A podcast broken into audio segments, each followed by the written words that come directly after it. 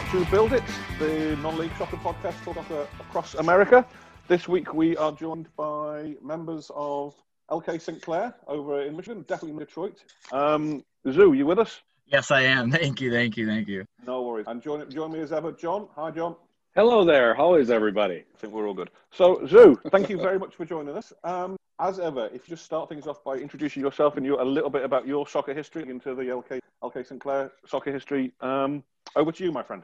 Yeah. Okay. Uh, so my name is Zuhair Isa, or I just go by Zoo.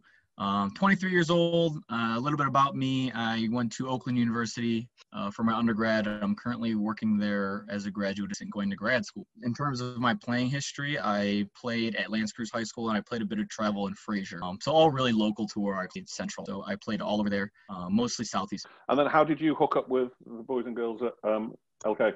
Uh, so we used to uh, run out of a we well i'm on the alumni board with mehmed which is our founder and he's our president uh, so we're on the alumni board of L'Anse Creuse High School. So we ran a lot of the alumni games for soccer. So we kind of hung out through there. He's a little bit older. Uh, we also run a rec team called the Alumni Natural. Oh, nothing to do with lizard and shapes you.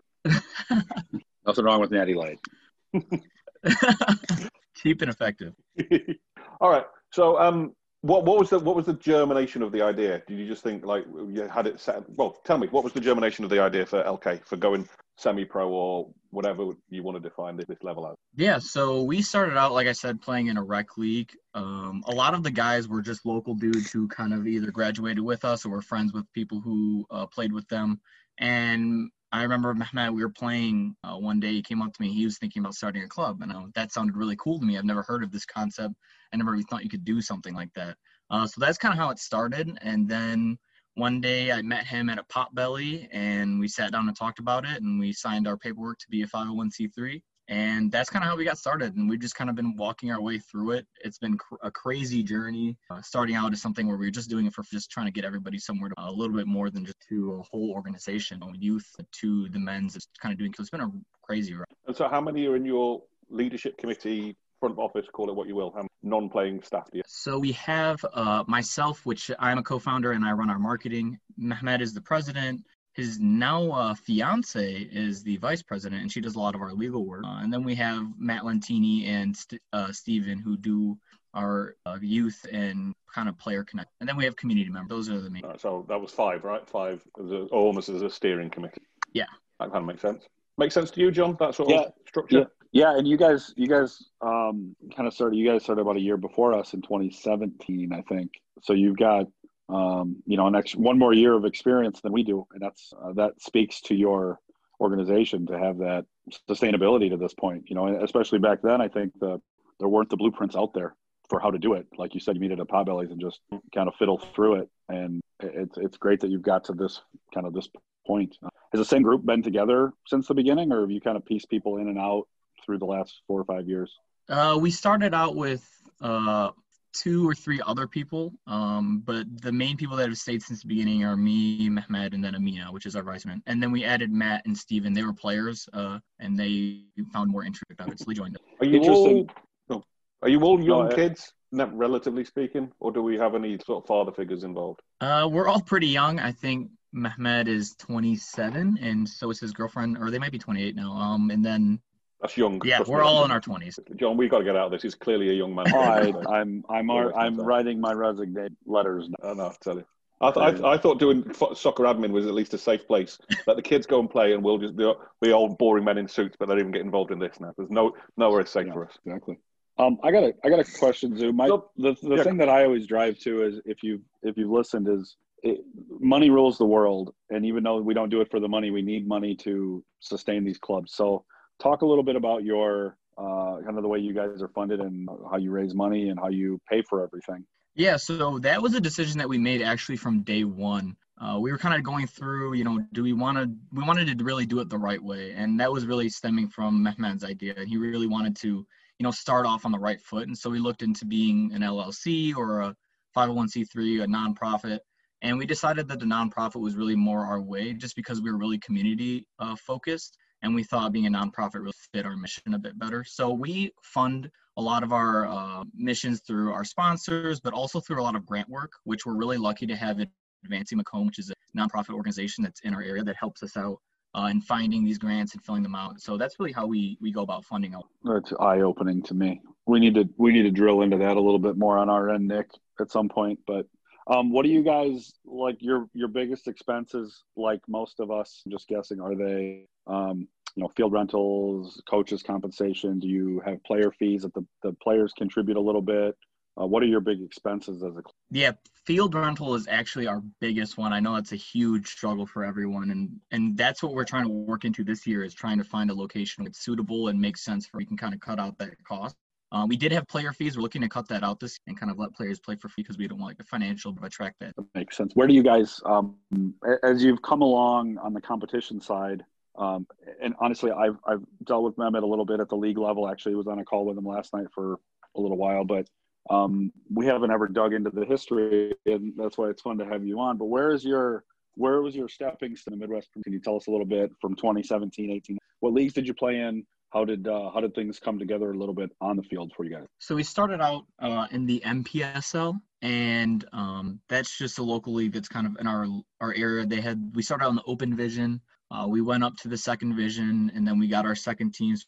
We had a men's first and a a men's reserves team. Uh, then we open up our women's. Those are the three teams. We realized that having the reserve team kind of took away from what we really wanted to do. So we singled down to one team uh, just because you know we lost focus we got caught up in you know trying to juggle two teams and we couldn't really do it all of us so we've been playing in the mpsl we play a couple rec leagues or we used to um, in, the winter because they're indoor and easy. Uh, but now we kind of do a little bit of friendlies here and there. Now we're in the midwest for something we're really excited so you've kind of you've kind of let the club grow into bigger travel and bigger, you know, not that that's anything that like it's not something that we can get too excited about with this crazy nation of soccer that we have here, but it's you've you've let the community and you let the club kind of grow and find its feet for the first three or four. Yeah, exactly. We we didn't really want to force anything. Um, we found that when we tried to do that, we didn't really get anywhere. If we tried to genuinely show and grow ourselves, it seems to work a little bit better when you're. What does success look like for you off? The- uh, so that's actually a really interesting question because that's sort of what 2020 was for us. Uh, we didn't really have a lot of work on the field and we didn't play a lot of games because of the pandemic, but we were able to do a lot of community work. And in our status as a 501c3, being a nonprofit, that's really what we're about. So we've done a lot of community work this past summer, and luckily with community partners, uh, we had TCB and that advancing. They really helped us out in getting ingrained in the game. For me, that's what is being a community member, not just being a team that plays. Well, let's talk, let's talk about the community thing then, because I know that's an area that John and I have been talk about long and hard, and you know increasingly we need to focus, and I think all clubs at our level to be focusing on. What's is there one standout move, gesture, event that you that springs to mind as a unmitigated success? Um, I, we did host uh, soccer free soccer clinics in Mount Clemens uh, over the past summer and kind of into the fall. That was really awesome, and it was really cool. We got to have a bunch of kids come out. Uh, they played for free. They got a mask. They got a shirt. Uh, and then our players came out and got a chance to coach them and kind of walk them through how to play, which is cool because uh, not everybody in our area has access to sport, which is kind of something that, that financial. So it was awesome to see people just come out and play. You know, be- why do you think it is? And I want to get back to the game, but why do you think it is that the Detroit sub area? I don't, I really don't know what the American terminology is, but Detroit and the environs is such a hotbed for this level of soccer. Like just looking at what what the Midwest has put together with yourselves and all your local rivals, not to mention the dread Detroit themselves. Why isn't that? Why do you think that's hasn't been replicated in even Chicago? Why is Detroit this standalone thing? Do you think? Yeah, uh, for a personal level, I know I come from a family of immigrants, and we have a big uh, immigrant immigrant population in Southeast Michigan. So I think a lot of uh, people are really interested in soccer. And I mean, I wouldn't even say that it was that strong in 2017 when we started. We were really trying to figure out who's who and what to do. But I think in terms of it being a hotbed, we really saw what DCFC was able to do. Uh, and the rest of us were kind of like, you know, why can't we do that in our area? And we're so densely populated that you can kind of have that feel of, um, you know, in the UK where all those clubs are so close to, you know, in Southeast Detroit, we're all so close but we're really spread in a weird. What does one of the things that I look at from the outside is is your league structure and um, Michigan Premier Soccer League and all these things. How much does the league structure and it, it seems like it's it's certainly organized different than Illinois. So how how has the league partnerships and the way that Michigan soccer is structured has that also been a catalyst to allow clubs of as you said clubs can compete, but you can also have just the, that are just a team that can maybe compete at a lower division, and then they have the ability to work their way up, right? I mean, that, has got to play into it that there's a there's a place to go play if you want to have a team. Yeah. Uh, so the Michigan Premier Soccer League, so they have those three divisions, and if you're just a team looking to play, like you said, you can play in the open division, or if you're just starting out, you don't, you can play in that open division. And I think uh, the ability to go from non-serious to a little more serious with those three leagues really gives you, you know, a trial and error aspect of building a club. So you can kind of go into the open league, get some players together, uh, or if you want to go straight shot, and, and, they do have an approval process for kind of getting in uh, higher leagues. But I think for our first couple years, it was really nice. Uh, have that trial and error where like you're in the open, you're kind of figuring out. It's really nice to have that. Yeah, you're not spending a fortune to realize that you're not ready for it. So you're able to have a club and compete and and then you still can see what the what sort of the next level is. I think that's a having that platform. I think that's one of the things that clubs nationwide. You look at the lack of a pyramid and you go, boy, why is this better than this? Is better than this? And you know, with some structure, I think we could provide the path as as Nick and I've talked about you know there's there's all kinds of budgets that people have and the way that they do things in their community whether they're field rentals or they pay their coaches. There's different ways to go about your level of professionalism and organism it's just hugely different in every community. And i think by having those opportunities to kick the tires for a year or two and try like let's get a group of guys together and let's see if we can organize and then build on it from there. I think having that common platform not only you know focus on the midwest now if we have that, that common platform for all of us and not just us but the, the people behind us that are going to their clubs in five years to be you know to leave this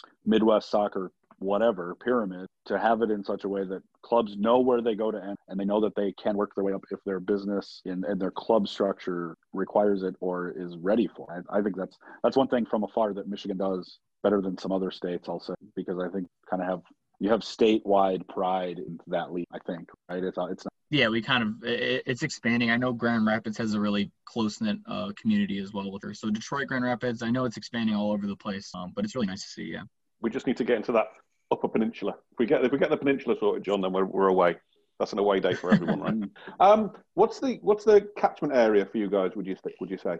What's your, if if everyone came to you in a you know I always use the the Icelandic model, but if everyone came to watch you, how many people could you get in? Ah, uh, regardless of your venue. I'm not really sure. You know, we've we've never that was something that we really wanted to try on 2020. I know when we played in our first year, um, we would get about you know 50 50 or so people to come to some games. Uh, and then when we moved to field uh, we didn't really have crazy attendance but 2020 was was supposed to be the year we were really going to try to push for that attendance. So that's something that we really need to be working on and that we're excited to kind of get started once we have this venue uh, sorted. So go with that because that's something nick and i talk about all the time. You're and you're involved with the marketing for lk st clair. So Nick and I sort of, I think we have sort of a strategy of how we're going to attack. But number one priority this year is butts and seats and get people out to experience everything our club can represent. And I'm curious, other than I guess I'm just curious, what's what's your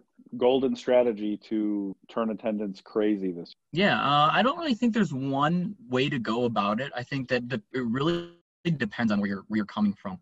Uh, but I know for me personally is just creating your club being more than just the ball being kicked or just more than players on a field. Uh, creating a culture create an idea behind your club that people can get behind and that people can support more than just your team. So there's some more, they're supporting your community work because not everybody is going to like uh, you know watching the game or maybe they're not they're not that interested, but they're really interested in what you do in other areas. So that's how they support you. Uh, so getting people in that venue is definitely about creating that culture and that game day uh, atmosphere and just you know different ways for people to become involved. Uh, I think is our main focus and then you know having people support that culture and support our vision will get a community behind you rather than that's that's one of the things that i struggle with um, and this is true in my own neighborhood. I want everybody to care as much as i do. You know like clear your calendar. Here's the game schedule. And that's not a realistic goal. It doesn't happen. But i'm guilty of this that I could walk three houses to the left or right from my house and knock on the door, and they've never heard of my club. And I think you're right. I think we feel the same way, Nick, that the game day experience has to be such that you're having so much fun that you have to, you kind of have that, oh shit, the game's going to start. Now we got to go watch. Yeah. Where I they're think... having so much fun as a community that they the soccer is totally secondary or, or maybe even third on, yeah on the priority absolutely it's like from the uk perspective right um, being a soccer existing is enough for a uk team because people care about soccer right? Even down to the ninth level there's there's a soccer club in every in every town every village every hamlet every incorporated town whatever you want to call it. Um incorporated township but um and there and you know a lot of clubs for them uh, existing is enough and it shouldn't be but it is. That absolutely is not the case over here. Existing is the very very least you can do. If if people cared about soccer in your community there would already be a soccer club. You're the first people nine times out of ten you're the first people in your community who have cared about soccer enough to create something. So being a soccer club isn't a selling point. Being a community hub that's, that's a selling point. Being as we always say john being the must see the must do event in your community is where you're focusing. And the fact that it's soccer is secondary. So yeah it's it's not so much the pre-game the post-game the, the mid-game. It's the whole package. It's what are you doing for a section of your fans and how are you ensuring that there's a new section of fans coming in whether that's you know a halftime dance party or whether that's a school's kickabout or whatever it is there's got to be an idea that goes out of its way to engage a community, a portion of your community that you haven't engaged with before. Because soccer fans are going to come. Those 50 people, yeah, they might bring a mate, right? So let, let's say there's a, a defined catchment of 100 people. That's not enough. So we need to start thinking about how do we get it to 120, 150, 200, and driving it through boots on the floor, as John always says, and social media, which we'll come to talk about, and whatever else. But there's no shortcut there's no golden egg. You just you just have to do it. You just have to get out there and glad hand and talk to people and make them come or but you've got you've got to have a plan behind it. You can't just say right today we're going to go out on the street. There's got to be reasoning and logic and you've got to get volunteers because it can't all just fall on you Zoo, or three of your best friends. There's got to be 15 20 people taking turns and driving it. Well and, and i don't think we don't i mean I, I feel like we're um, preaching to you. That's not the we're we are actually looking in the mirror here because these are things we talk about. Yeah, no, totally. As we're as we're excited for 21, like like you, we were ramped up, ready to roll in 20. I think we were at the time we were as prepared for a season as we'd ever been, and now we've had you know essentially we're gonna have a 20 month off season where 21 is I'm not gonna say make or break, but if we can't do it with this much time to plan and get people to come out then there there's a, a, real problem. You know what I mean? So I think that's I, I'm I'm just always interested to hear what other clubs. I think you you you said exactly what we're thinking. This is the year we need people to come out. We're going to be aggressive. We're going to attack. We're we're going to grab them by the hand and drag them. Yeah. And I'm just curious what all those what all those strategies. I, I, just to go back. Sorry, Joe. We'll let you talk in a minute, so if you want, it's fine. But um, I asked, I asked back in the day, like your catchment area. What's but off the top of your head, and you, there's no reason you should know, but what sort of the, what is the population of Lake St Clair, give or take? Um, do you mean sort of what our community looks like, or more of what do our players and, numbers wise? You know, just just like? genuinely, what's the yeah the community, the town, the the city, the community? What sort of population are we talking? Are we talking 10,000, 50,000, What? Well, we are actually looking to be a countywide team, um, just right. because that's sort of that, that's our long term vision. I'll, I'll let you all in a let you both into a little secret. that's what that's our long term vision. But how does uh, that? We really okay. want to be like Detroit, where they capture all. So then, all right, let's go. Let's go down that road then. How are you going to go about doing? And I know that's a long-term vision, and you're letting daylight and magic and all those other things. But how does that differ from being? What's the what's the how does the approach differ from being the, a, a town soccer club to a county soccer club? So our town that we currently are are, are in Mount Clemens is about 16,000 people. So those would be our immediate, whereas the county is almost a million. Uh, so and it's very densely populated so that's really something that we want to use where everybody's so close to each other where we may have 16,000 people in our city but next you know 100 more thousand people sitting there so i think the way that we're going about it is really more in the community aspect. Obviously um, and again hats off to you to you all because we really saw you guys come out of nowhere with the with the social media and I was so impressed and so I was like wow these these guys really have a have a hold on social media. So uh, we identified that as like a way to sort of spread our name in connection with the actions that we are actually doing in the community and kind of doing those you know slowly building out from where we are and just slowly putting on you know different events in different surrounding communities we cover that county. But definitely uh, in connection with that that i think i've learned from from watching clubs like the club and the other ones that are really popular on twitter is just how important this i find and i'm not the marketing guy so this is where i get to just throw my shit out I love everything that that gets put out, and I love the banter. That's I, I absolutely that's what makes it fun. But we Nick and I talk about this way many more times off uh, off of a recorded podcast, but it doesn't mean a thing. We might sell a few away memberships, which we appreciate. Don't get me wrong. It doesn't put any butts in the seats on Twitter doesn't. Facebook does. I'm not a smart guy, but it seems to me that a lot of people that follow us on Facebook, if they don't interact with us, then it gets buried in the algorithm and it doesn't show up in their feed anymore. Um, I think uh, they're great. They're the social media stuff absolutely gets the name and the brand and it gets it out there.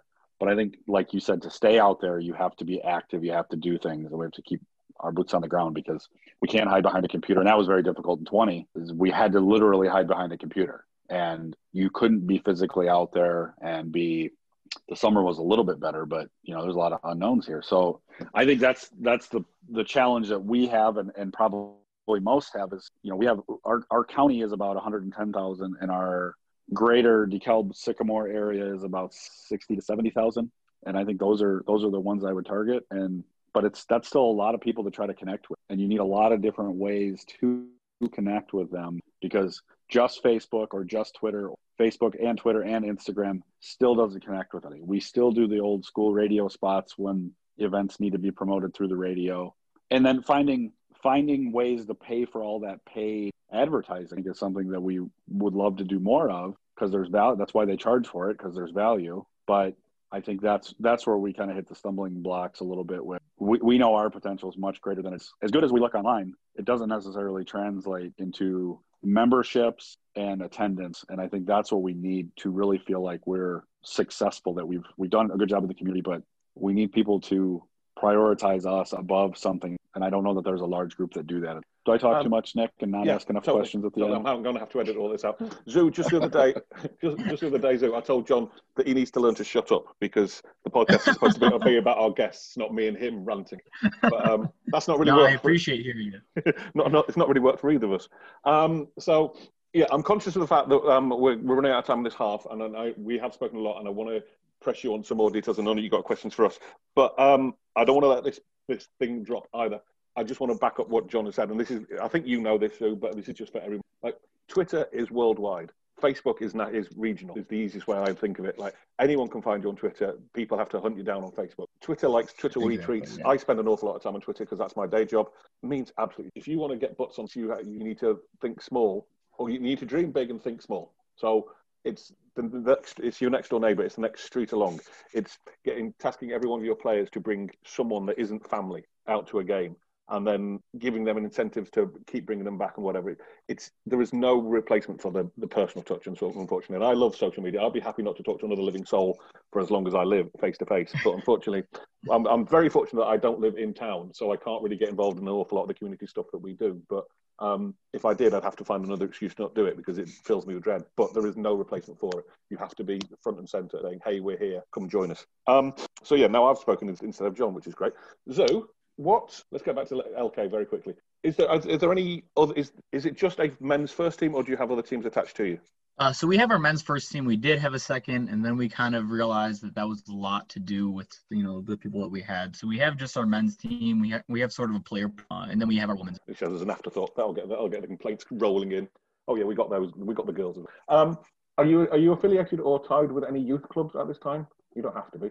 No, we are not. That that's actually something we've been exploring. Um, it's a really cool idea and it's definitely something where you can connect with a youth club who's already established or maybe already has their roots in a community and you don't really have to do much extra work to attach your name to it. But um, yeah that's definitely something we're exploring. It's definitely something we really want to do in the future or even starting our own. I mean it really just time is just certainly is uh, this is me and john being old again but certainly as young kids you don't realize how much free time you've got do that john?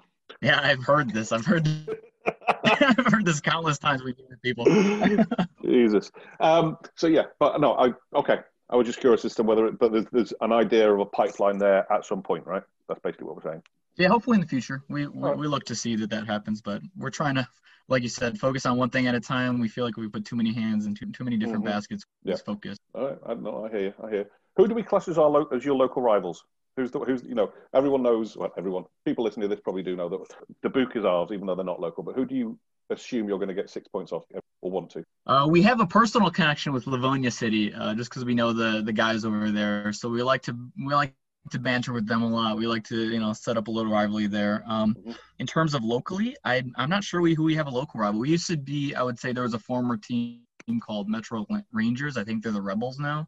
Right. Um, we used to be pretty good rivals with them, but I, I would like to say us and Livonia, just because we have that personal connection. We really have a good time going head to head with them. All right, sweet. Well, then, John, given that, yeah, well, John and I will pick our sides when the time comes, and you know, we'll nail our colours to the mast.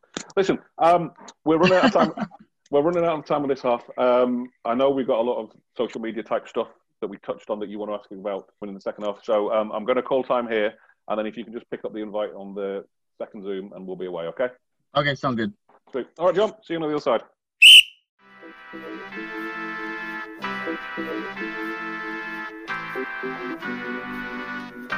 All right, guys, welcome back. Second half of Build It. Um, so we asked, you know, what success looks like. What about?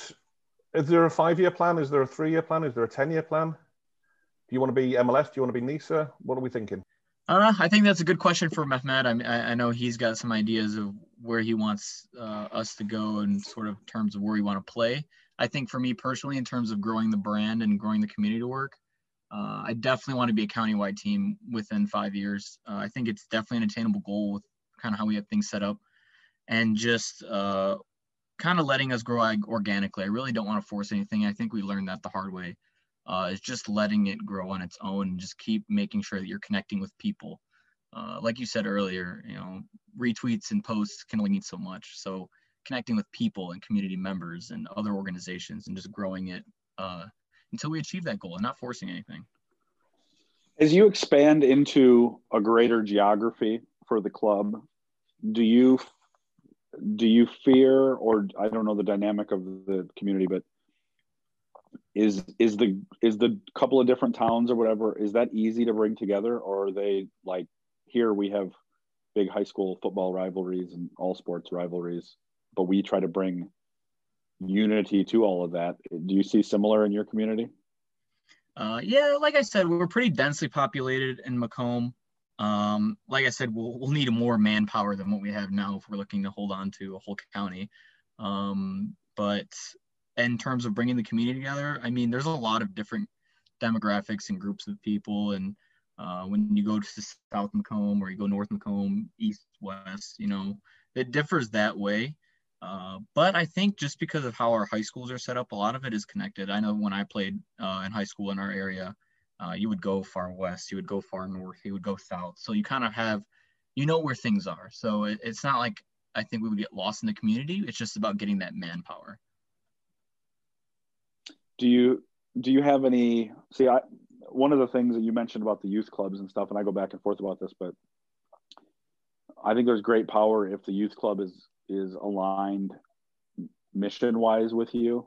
And and i think we've heard um, just even on the podcast nick we've heard of kind of youth partnerships gone wrong so to speak where the vision didn't align and it just ultimately didn't work out. Mm-hmm. um, is there is there what's the youth structure in your community? Like are there multiple clubs? Does aligning with one push the others away from you or how would that look uh, I mean, so I, I would say back when we started, there was a lot more than there is now. There's really some powerhouses in our area, which are Liverpool Academy is pretty big, uh, Nationals is pretty big in our area, and Michigan Burn.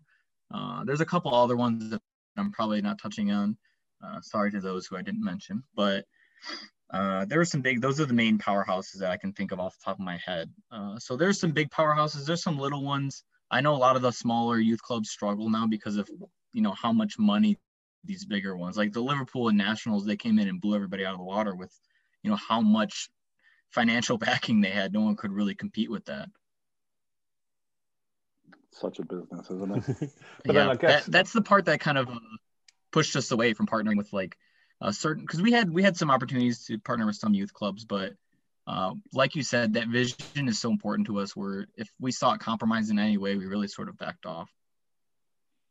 Yeah, and that uh, I know I'm supposed to shut up so you can talk, but that's one of the things that I like about we're gonna we're gonna find a way to be aligned with everybody, or at the same at the same level of commitment, right? Like, and I actually have a, a call very soon with kind of all of our youth organizations, and we're all to talk.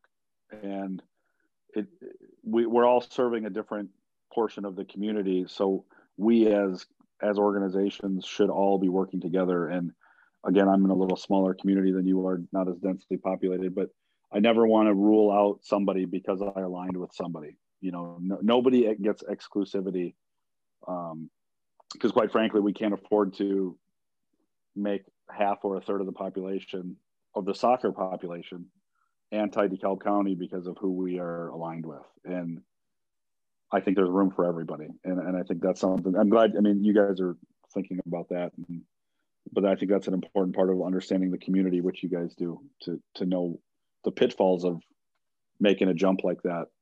Um, cause it, it can, it can be a little difficult to navigate. I'm going to fill that space then if there's silence. Okay. Um, John, any more questions before we open the floor? I don't know. I'm sure you've got 46, but. No, what? No, the, the the one thing that we we ask a lot of people though is in, in the last four or five years, what's what's been the biggest uh, hurdles that you've had to climb through as an organization?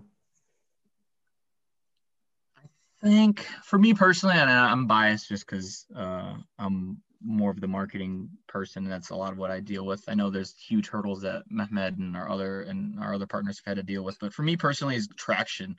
Uh, trying to get people to understand that you know, when I share something on my Facebook or Twitter, Instagram, people are like, "Oh, what is this?" Like, it's just you posting something. But you know, connecting it to where it's like people actually want to click on that, or they actually want to read into it, or you know, going somewhere and and this is only happening recently where we're finally getting people who know who we are, which is a really cool thing because we went from being, you know, a lot of the, you know, askers and getting a lot of naysayers to kind of walking into rooms and people having a better idea of what we stand for, which is really cool, which is probably the biggest hurdle for me personally, but I know financially we've had a lot of those as well, especially field. Field is big one, the biggest ones for us.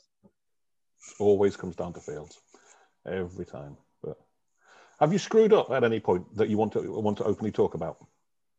Have we screwed up? Uh, I would say yeah. I'm. I, I will talk personally, just because. Yep. Again, I'm more familiar with a lot of my my struggles.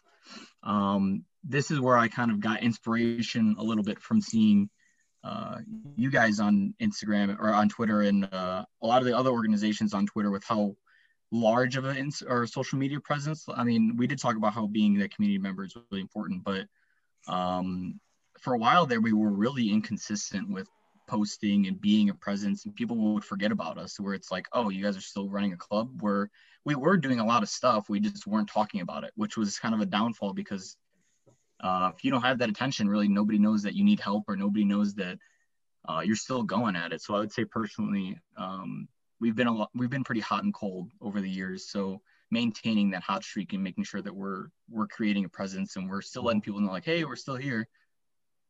All right, that's that's a nice segue into what I know that you want to talk about. But what if you're in charge of it? How are you going to combat that? going forward?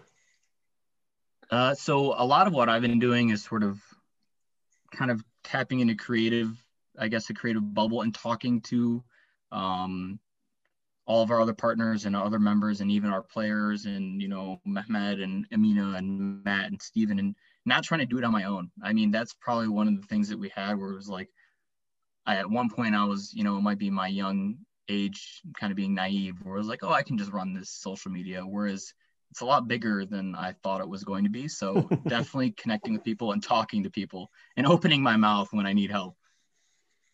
So yeah, I mean, do you have outside of your steering committee? You alluded to various other people that are involved. Do you have what we would loosely describe as volunteers who don't have a specific role per se, but you know are there to tap on and to call upon if needed? Yeah, a lot of our uh, we obviously have a really good family connection. A lot of our families help out with volunteers, but a lot of our players come back and volunteer uh, and just do some work for us when we need them to.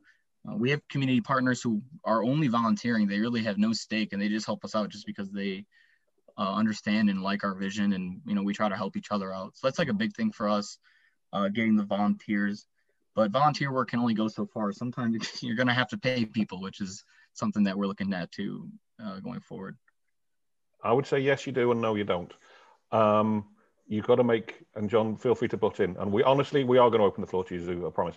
But um, you've got to pick and choose your battles. And if you've got to throw money at it, do you have to throw money at it? Is the is it absolutely essential that you you know use this platform or use this ticketing platform or what whatever it is? Like there's there's some things we have to pay money for: website hosting, uh, game day, you know, field rentals, jerseys, uniforms, etc., etc.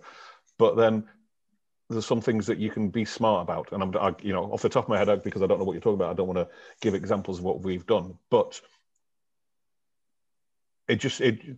John, forget correct me if I'm wrong here, but it's it's a warning sign to me that a club of your size, and I mean that not disrespectfully, but you know, inverted commas, only 50 odd people, is looking at throwing money at something that probably falls within your remit of social media, um, because it should. It, I, I can't see a world that you would need in which you'd need to be. So if you want to talk about that more, go crazy, and you know shoot me down. But um, it, it worries me a little bit that you're thinking of spending money. Yeah, no, uh, and I'll, I'll, I'll come back to maybe maybe to rephrase it or kind of put it in a better light. Um, not not in the immediate future. I'm kind of looking, you know, if we were to do this big picture thing mm-hmm. uh, that we're talking about and being a county uh, presence and having the youth club and everything like that. Um, more of right now we, we we aren't spending money where we don't need to. It's just in building a bigger club and you know you want to get the volunteer work where you can but um, i feel as when we keep building keep building you know you need to pay your coaches you need to pay your refs you need to pay league fees you need to pay mm-hmm. you know and those will accumulate with the more teams you have i guess you could say it's like if you're going into youth. Yeah that's fair. But then i would i would go then my thing would be and it's not to exploit them in any way, but you said earlier that you were thinking about not charging player fees. Um, if you're providing them with a with a place to play and a place to be recognised and an affiliation with NISA, God love it, and you know full kit and etc. etc. etc. I don't think it's unreasonable to ask them to pay a little bit. You know, they, if you if you're paying rec football, you're still paying paying for the hire of the field. So I don't think it's un, unfair to say you know nominal sum and that's for you to work out. But I don't think it's unfair to say you can't play for free. I yeah, I totally understand that. Yeah, it, it's a it's a weird balance, especially in our area where a lot of the teams uh, you can play for for free. So it's like it's really trying to find that balancing act of, you no, know, for sure. Yeah, and you we, you, you don't know until you try, right? One way and the exactly. other. Yeah. John, any thoughts? No, no, I'm I, I I'm just listening. I, I learn more when I shut my mouth. So no, it's good. It's good to hear. 40, 40 years it's taken him to come to that decision. Okay, Zoo. Um, in my, in my role as social media director, communications, press, whatever you want to call it, um, I believe you've got some questions that, uh, for once, I can answer. So go. This is your moment, my friend. Yes.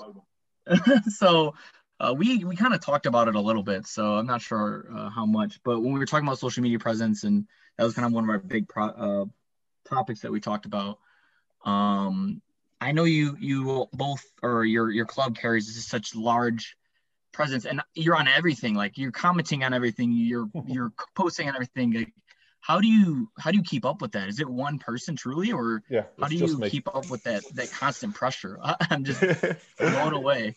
It's it's just me and a very understanding stroke naive boss who doesn't know what i do with my day in my day job. No. So um it's not a competition is what i would say first and foremost right I spend a lot of time on Twitter because I'm fortunate that my day job involves me spending a lot of time online and whatever. And my boss trusts me in the same way that he, John's boss trusts him to, you know, get the job done, and the rest of the time is your own. Not everyone's that fortunate, right? If you if you're packing groceries, if you're a brain surgeon, sometimes you are not in front of a laptop, and that's it. So I would never ever compare myself to anybody else who's doing that's doing stuff out there. I do what I do um, the way that I do it and if John and the club don't like it, then they will tell me and I will go on my merry way. In the same way, there are clubs out there that we could all name that, you know, are very, very infrequent posters. You alluded to your you you guys' struggles in the past. There's some that I'm thinking of right now that, you know, may turn up on a match day and then you will not hear from them again. That's fine if that's what they want to do. It may not be what they want to do, but it may be all they can do. Fine. Don't have a social media presence for the sake of it. Don't have a Twitter account just for shits and giggles. Don't you know, TikTok sort of down with all the kids. If you're going to use it, use it. If you're not, then you're just add, adding unnecessary stress to you to your day. And oh God, I've got to put something on there. If there's value to it, make it work. If there's not, be that financial to the club or for you in terms of your mental health, then don't do it. Very, very simple. Um, I use, I don't know, I don't know what your day job is, but I use um, Hootsuite to m- monitor everything. Um, still on the free package, but it allows me to schedule up to 30 messages. It allows me to search for key phrases and get alerts if, you know, Union Dubuque say anything that I can just laugh at them about. Um, and yeah, it's just, you know, again, it's just luck of the draw. If you can't do it, if, if your day job says you can't, then don't stress about it and don't spend six hours of your evening not being on Tinder for doing it or whatever, right? It's just, it's not important. what, what is important is finding your market. So if you've got 50 people coming through the gate, I would hope you've got 50 sets or at least, you know, 25 sets of email addresses. Utilize that and send out an email. Utilize your time when you go to the store, when players go to the store, when you've got you know someone's birthday party, if we can ever go out again ever. But um, never be afraid, afraid or ashamed of being LK St Clair in person. Um, you're the best brand ambassador you've got, way better than any Twitter because. And I always use San Diego, but I don't give them, you know, much though I'm vain enough that I love getting 25 retweets from San Diego, it means jack shit absolutely jack shit. Facebook likes might mean something, but as John alluded to, unless they're actively posting, then you know over time the algorithm says, "Oh, you're not interested in this." I, am not, not sure about you, but I'm a member of so many Facebook groups I never see anything from because I've either muted them or just didn't interact with them, and Facebook got bored of showing them to me. So, if you're going to post on Facebook, make sure it's stuff that people that is challenging people to respond. If you're going to use Twitter, be mindful of what it is and just like you go walking into a room and shouting. We're lucky that a lot of the Midwest clubs are sort of banding together, and you know, I I hate the phrase banter, but there is a banter league thing going on now, and that's great because we're the whole ethos behind the, league is the, is the, a wider community thing that we certainly wouldn't have got with other leagues. But yeah, sorry, this is a long and winding answer to don't worry about it bluntly. Do honestly do what you can. If you only get half an hour a day, then take a week to work out what you should be doing with that half an hour a day. Don't be thinking, oh, I should be doing Twitter. Why should you be doing Twitter? Why should you be doing any of it? Is it better to write an email? Is it better to create a pamphlet, that, a, a poster that someone can stick in their window that you know has ten thousand people walking past? There isn't a one side, one solution for everything. So be smart about it. to your to your credit, Zoo, I'll tell you, I, and I told Nick this a couple weeks ago. I, I think from a community standpoint, what you do share, I think, uh, especially the Midwest Premier League teams that I'm following more closely now, I think you do as much community stuff as anybody. So, and, and you're sharing it. That's why I'm seeing it. So, mm-hmm. I don't know that I don't know that it's a matter of quantity. As Nick no. said, he has the ability to be on there, and, and he loves the eyeballs, as as everybody seems to point out. and the emojis but, but I, are great. Yeah, but I think that's I think that's like that's just Nick's style, and yeah. And like so many things, kind of lucked into Nick being involved and and having the type of style and sense of humor that he has to do what he does for us, and and yes, he does it all. And I think I told this recently on a podcast, but he, he at one point I was on the account too, and I would post something, and he said, "Leave it to the professionals." I think he texted me that, and I said, "Okay." And I don't think I posted anything since, and it's been like a year and a half. So that's one crazy animal that keeps up with it, and he's and he's everywhere. But but your boy, even even some of the Facebook um, the target marketing we've done, I think, Nick, mm-hmm. our kind of rule of thumb is we promote things that generate money. Absolutely. So if we're selling tickets, if we're if we're doing a camp and charging 20 bucks per per youth, if there's if there's money to be made from it, we will invest money to promote it locally through Facebook, but we won't necessarily spend 50 bucks to promote that we did a fundraiser for somebody else like mm-hmm. if we had just helped somebody in the community, we don't promote that as hard as we do the things that actually bring money back because that keeps the whole ball rolling. Yeah, and ultimately, it, goes, it, sorry, it goes back to the fact that one like or retweet or engagement from Mrs. Smith of Boggins Avenue in St Clair is worth a thousand retweets from Ted, Westervelt or Chris Kessel or whatever, right? Because they're not coming to the game. And your atmosphere is better and your community engagement, but you're more enticement to the rest of your community when Mrs. Goggins turns up than when she doesn't turn up. Very simply. Yeah, that's it. Uh, I, like the the way you both put it, where it's more of a quality over quantity. I feel like sometimes um, I do get stuck, and I guess that would be one of my downfalls as well, is you know chasing that quantity. But uh, I like to focus on quality, so I, mm-hmm. I sometimes fall behind, and and I like the the perspective you know, focusing on on uh, and yeah, you know, what's more important to me. Sort of. And at the end of the day, as well, it's just Twitter, it's just Facebook, right? what's going to make your make or break your club is how many people come through the gate, and you can't quantify that by what you do on Facebook and Twitter. And your time genuinely, genuinely would be better spent spent if you could do it, stickering everybody's wheelie bins or refuse bins or trash cans with Louis Sinclair's Louis Sinclair, um, LK St Clair's um, roster, not roster, um, schedule for this upcoming season. You know, if, you, if, there was a way of doing that was, that was free and took the same amount of time, that's far more likely to engage than a here's our new number 23 post bluntly but it's just you, have got to be yeah, smart about it i like it. that yeah and then uh, uh unless you have any more to add on to this i did have uh some more yeah questions. no go go i don't want to talk again so go yeah so uh just connecting back to what john was uh, alluding to with the call with your organizations and your youth um I guess the question is, how do you go about, you know, collecting these people and getting them, I guess, well, for lack of a better term, in one room or one call, uh, and getting them sort of connected with each other. And I don't know what the the scene is in, you know, in your area, but I just know if I, I try to do that, I, I really don't know how I would go about it. Well, we're going to find out because, um, fortunately, I, I have good relationships with I mean, there's only a handful of organizations, and they're very different from the AYSO programs that are obviously more youth entry level introduction to, to the sport um, up through the competitive club level. And there's really only four or five organizations. And um, what the way we've gone about it in this particular instance, this upcoming call is um, we left all the high school programs out, the middle school programs, the college programs, NIU, everything that's funded through taxpayer dollars, essentially. We didn't invite them yet.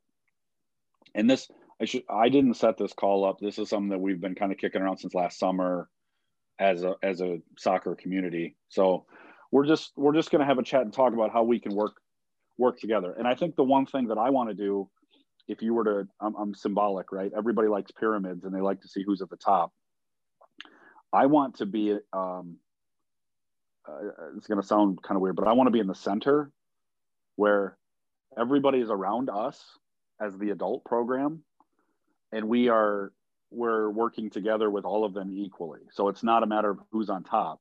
It's a matter of what is the hub as nick said like we want to be the community hub for soccer so through our marketing through our podcasts, um, all these things. We want to be the hub where people go to find out information about, hey, this organization's having tryouts. I saw it when DeKalb County United shared it. And we become sort of like the marketing partner of these organizations and stuff. And then some of the things that I want, if you knew me, you'd know I always have a list of, of things. Um, but I want to talk about how we can go to the community instead of saying, hey, I need money and that guy needs money and those people need money. How can we go to a bigger company and say, maybe we pool our numbers, both uh, you know social media numbers and, and impressions, but active members of all these clubs and organizations and followers and all this stuff. And how do we go to a big company and say, why don't you support all of us together? And and pool those numbers because it's more impactful that way. So those are the, some of the things we're going to talk about. I don't know that it works when you have competitive clubs.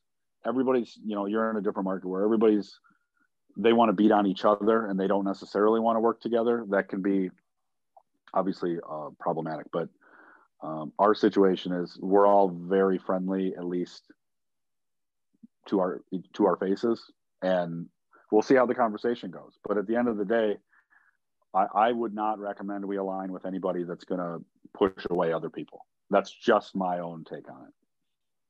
Yeah, no, I like that kind of having a collective effort rather than you know just siding with the biggest player just because they're the biggest player. Yeah, it doesn't. There sometimes when you get money and, and player fees and youth development involved, it's got to be just the right fit, I think. And and that's not from my own experience. That's from just hearing so many people that that have tried it and did it for a year and then it was like, yeah, this isn't working. Now we're going to go do our own thing. And it almost soured. Now you've almost it didn't work. Now you've soured those people. Plus you soured everybody you didn't go with to begin with. And and I'm not all the things we've said. I'm not convinced that the youth players and their families are the ones that are going to turn up because that's not what we've seen. Um, because they're they're playing games on the weekends and they've already been traveling an hour to an away match, and they're not going to come watch a game Saturday night because mom and dad are having some friends over and they're just going to hang out in the backyard, and they're not interested in going back out again for another soccer game or the fifth soccer game of the week. That's not necessarily the the group that comes out. Of course, there's a small percentage that are diehards that won't miss, but we're not we're not focusing on make it about soccer. We're focusing on make it a community event.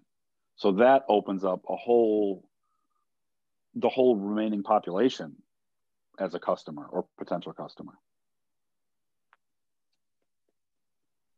Nice. It's intriguing it, stuff, isn't it? It, go, it, it goes back to that thing that the soccer market isn't your market. It's the people that yeah, don't know agree. they like soccer, or the people that want to be about your community. They're the, they're the ones that are the people that are going to grow you because the soccer market is already there. The soccer people may come when you become a community thing because because at the moment they're thinking, oh, God bless the American spirit, but because you grew up on major league sports, right? They're thinking maybe they're thinking about Detroit City, but they're, they're thinking about EuroLeague. They might be thinking about MLS. They might be thinking about Detroit, but they're not thinking about soccer in your community because it's not the soccer they're used to. It's not the minor league sport that they're used to. So the people that are going to engage with your product, which is a dread phrase, but there you go, are the people that care about community.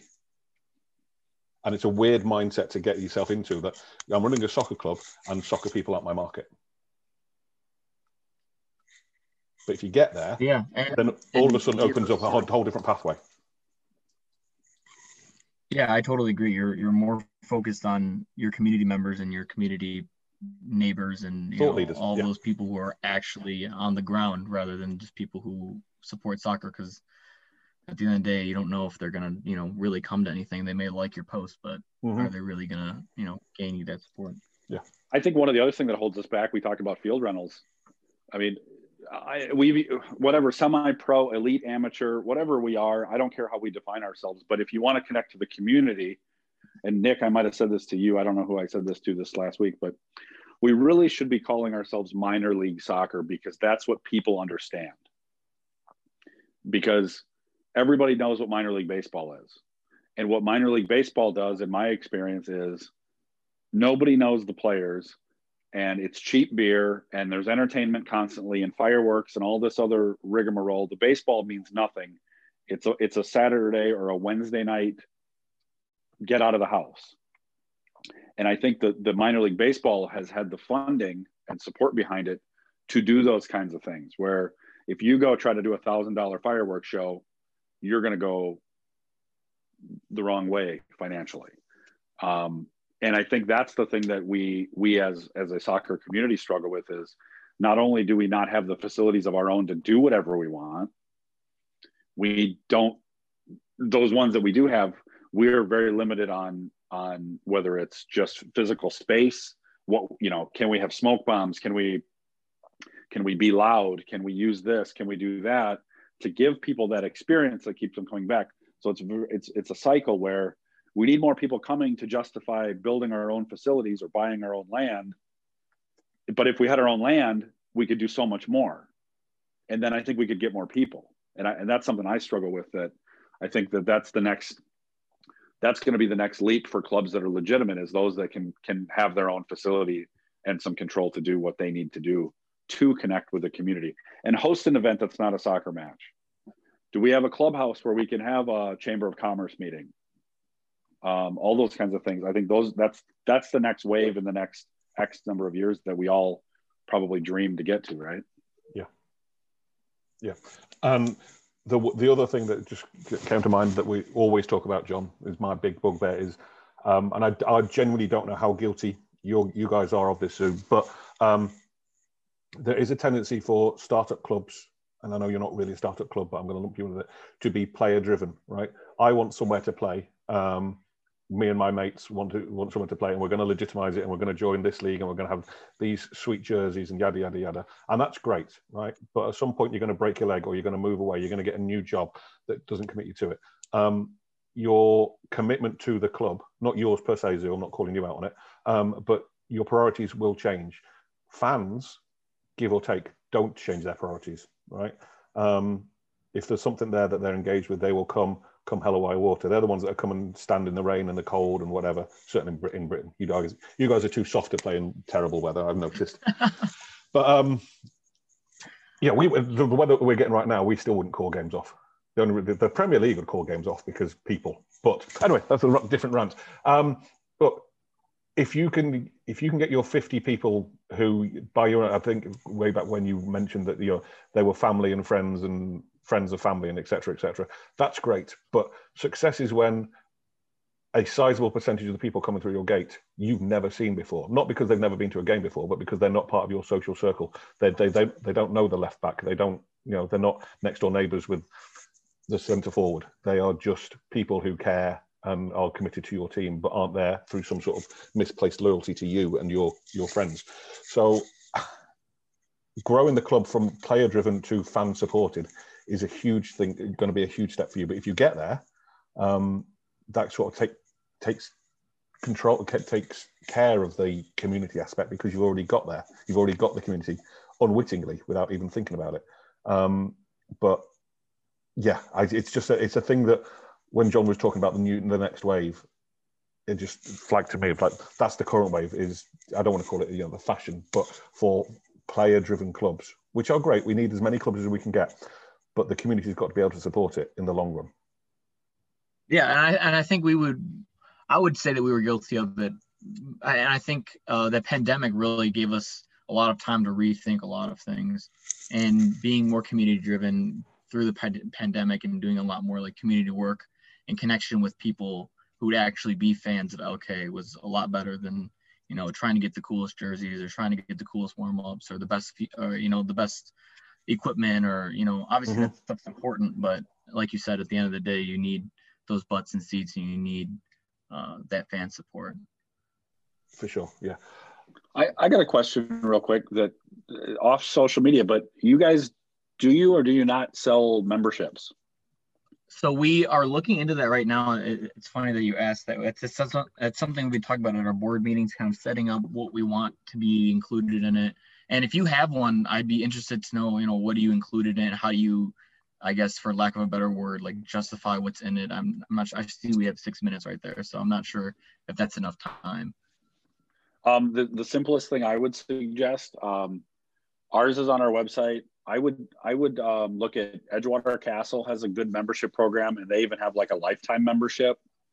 Um, I think as especially as a nonprofit, in my experience, there's only I think like a lot of times you have to be a member organization. That doesn't mean you have to charge memberships, but it, you're certainly within your legal right to do so uh, if it's in your bylaws, of course. So I think I can tell you right now, Andy Hayes, the commissioner of the Midwest Premier League, says I'll buy a membership of every club that sells them. So I'll I'll get you one sold right now. Um, just get it on the website somehow. But I don't think it has to be too complicated, you know. And, and and I always say with everything, with sponsorship stuff, with anything, don't make it something that you can't keep track of. Don't promise them 15 things, because if you do luck out and sell 500 of them, that's 15 times 500 things that you have to make sure get done. So keep it simple. It doesn't have to be a thousand dollars. It could be 25 bucks to be a member. It could be 10 bucks to be a member.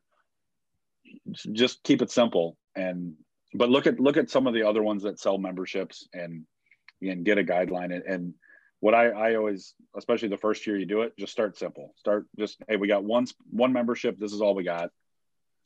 Take it or leave it. And then, and then as people buy those and collect, you collect those email addresses, then use surveys to ask them next year hey, would you be interested in a family membership? Would you be interested in a, um, membership with season tickets. Would you be interested in whatever? And then let the let the community tell you what they want. Yeah, I like that idea. Always. That's that's going to be our tagline for this eventually, John. Is let the community decide. But um, that was his short answer that took an hour, took 90 seconds to give. So you know, God knows what a long-winded one would be. Right, Zoo. I'm going to give you one one last shot. Any questions for us? Uh, I don't think. I think those are really the main ones that I want to touch on. I mean, if I have any, uh, it was really nice to put names and voices, I guess, uh, to a club, just so in the future, you know, reaching out. Mhm. And I really appreciate you all, or you both having me on here, and it was nice talking. No worries. What is Lovely- the what is the over under here on where the where are the standings going to end between Lansing, Livonia, and LK? Because there's a lot of uh, banter, and I want to know who's going to finish at the top on the East. You know, uh, and I might be biased here, but I'm going to throw us in the dark horse race. I know that that Lansing, you know, they're powerful and they're coming out really strong, but you know, I would never sleep on the anchor. You know. Got it. Love it. I love the confidence. From the anchor. Got all of that. All right, John. Any, any last thoughts? Or is that it? No, I appreciate you. It's uh, it's good. We no, it's great. We haven't we haven't uh, met before, so this was uh, good to good to meet somebody. Sometimes we forget that there's other people, especially all those of us that deal at the league level. You know, we all deal with one person, and it's nice to hear that uh, there's there's groups behind these clubs, and it it just seems like it's sure. the mission driven ones are are really exciting to me. So I, I appreciate you jumping on with us.